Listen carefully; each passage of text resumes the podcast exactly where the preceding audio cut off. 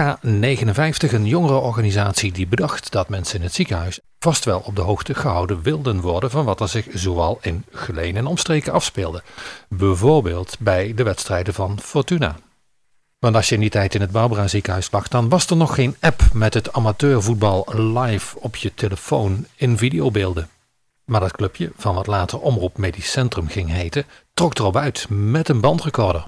Dus werden er in het Fortuna Stadion, maar ook eh, op andere plekken verzoekplatenprogramma's opgenomen met een bandrecorder. En dan werd dat naar het ziekenhuis gebracht, want daar, hing een bandrecorder achter de receptie, waar je dat bandje dan op kon hangen. En dan kon er op een kanaal, er waren vier kanaaltjes, kon er op één kanaal dat signaal doorgegeven worden.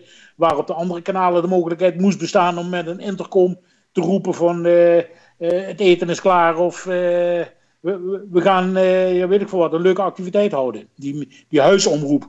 Uh, en daar konden zij dus bandjes afdraaien. En zo begon de ziekenomroep met heel duidelijk van we brengen die buitenwereld naar binnen toe. En in de jaren dat, uh, dat wij er programma's maakten, was dat eigenlijk het hoogtepunt. Want toen hebben we ja, heel, heel erg veel buiten gewerkt om het vooral naar binnen te brengen. Niet alleen sportwedstrijden samen met de ziekenomroep van Sittard, activiteiten in de omgeving, Doedag, waar we live van uitzonden. Carnavalsoptochten deden we al uh, met het, ook de beginnende televisie, maar vooral ook op radio. En uh, ja, zo is dus eigenlijk die stap naar buiten steeds meer gezet. En het begon dus inderdaad eind jaren 60. Het begin van Omroep Medisch Centrum hier in Geleen in het Barbara ziekenhuis. Radio.